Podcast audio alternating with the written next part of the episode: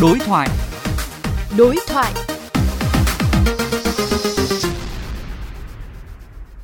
Sở Giao thông Vận tải Thành phố Hồ Chí Minh dự báo như thế nào về tình hình hành khách đi lại trong cái dịp Tết Nguyên đán Giáp Thìn 2024?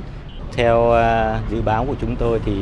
năm nay sản lượng vận tải hành khách ở tại khu vực sân bay sẽ tăng khoảng 8% và ở cả, tại các bến xe liên tỉnh thì lượng hành khách tăng khoảng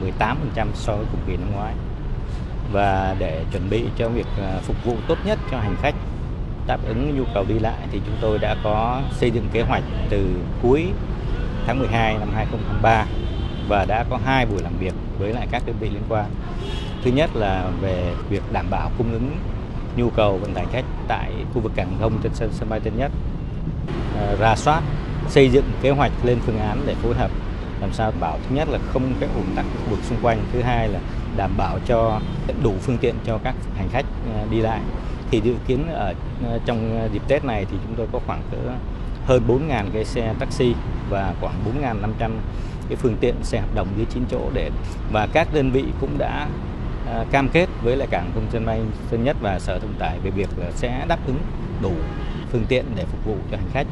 Bên cạnh đó thì sân bay Nhất cũng có các công cụ, các cái phương tiện để à, truyền à, đạt à, hành khách phục vụ cũng như là cái số lượng chuyến bay đến các đơn vị vận tải để có cái phối hợp tốt nhất, nhất là ban ban đêm.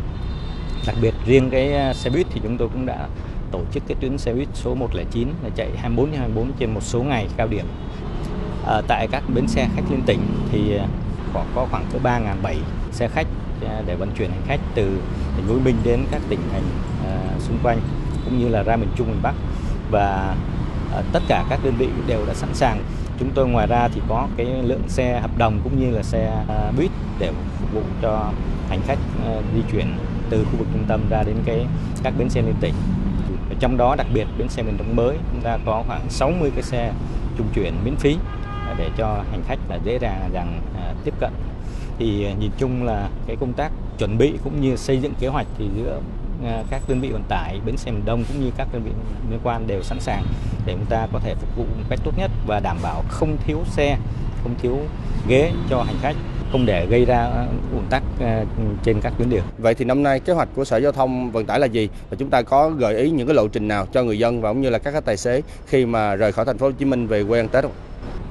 Về việc tổ chức giao thông đảm bảo cái hạ tầng phục vụ cho người dân đi lại tốt nhất trước hết là thu gọn các cái rào chắn thi công dặm vá mặt đường đảm bảo cho cho êm thuận. Đồng thời là cũng xây dựng một số cái lộ trình dự phòng để à, phương tiện có thể thoát nhanh trong trường hợp xảy ra ủng tắc. À, như là đi miền Tây thì chúng ta có bốn lộ trình. À, miền Trung và Tây Nguyên chúng ta có ba lộ trình.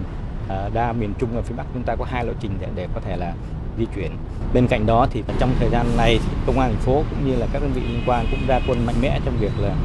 xử lý các vi phạm về dừng đỗ trái quy định cũng như là các bến bãi đón khách trái phép vừa nâng cao chất lượng phục vụ trong bến nhưng cũng vừa xử lý vi phạm để tạo được cái môi trường minh bạch trong cái vận tải hành khách trong dịp Tết sắp tới.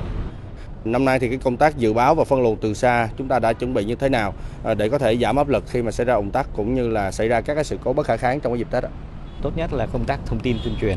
Ờ, thì chúng ta đã đã có cái công cụ và các cái phương tiện ờ, truyền thông để thông tin cho hành khách ờ, biết đến các lộ trình thay thế, tạo các group giữa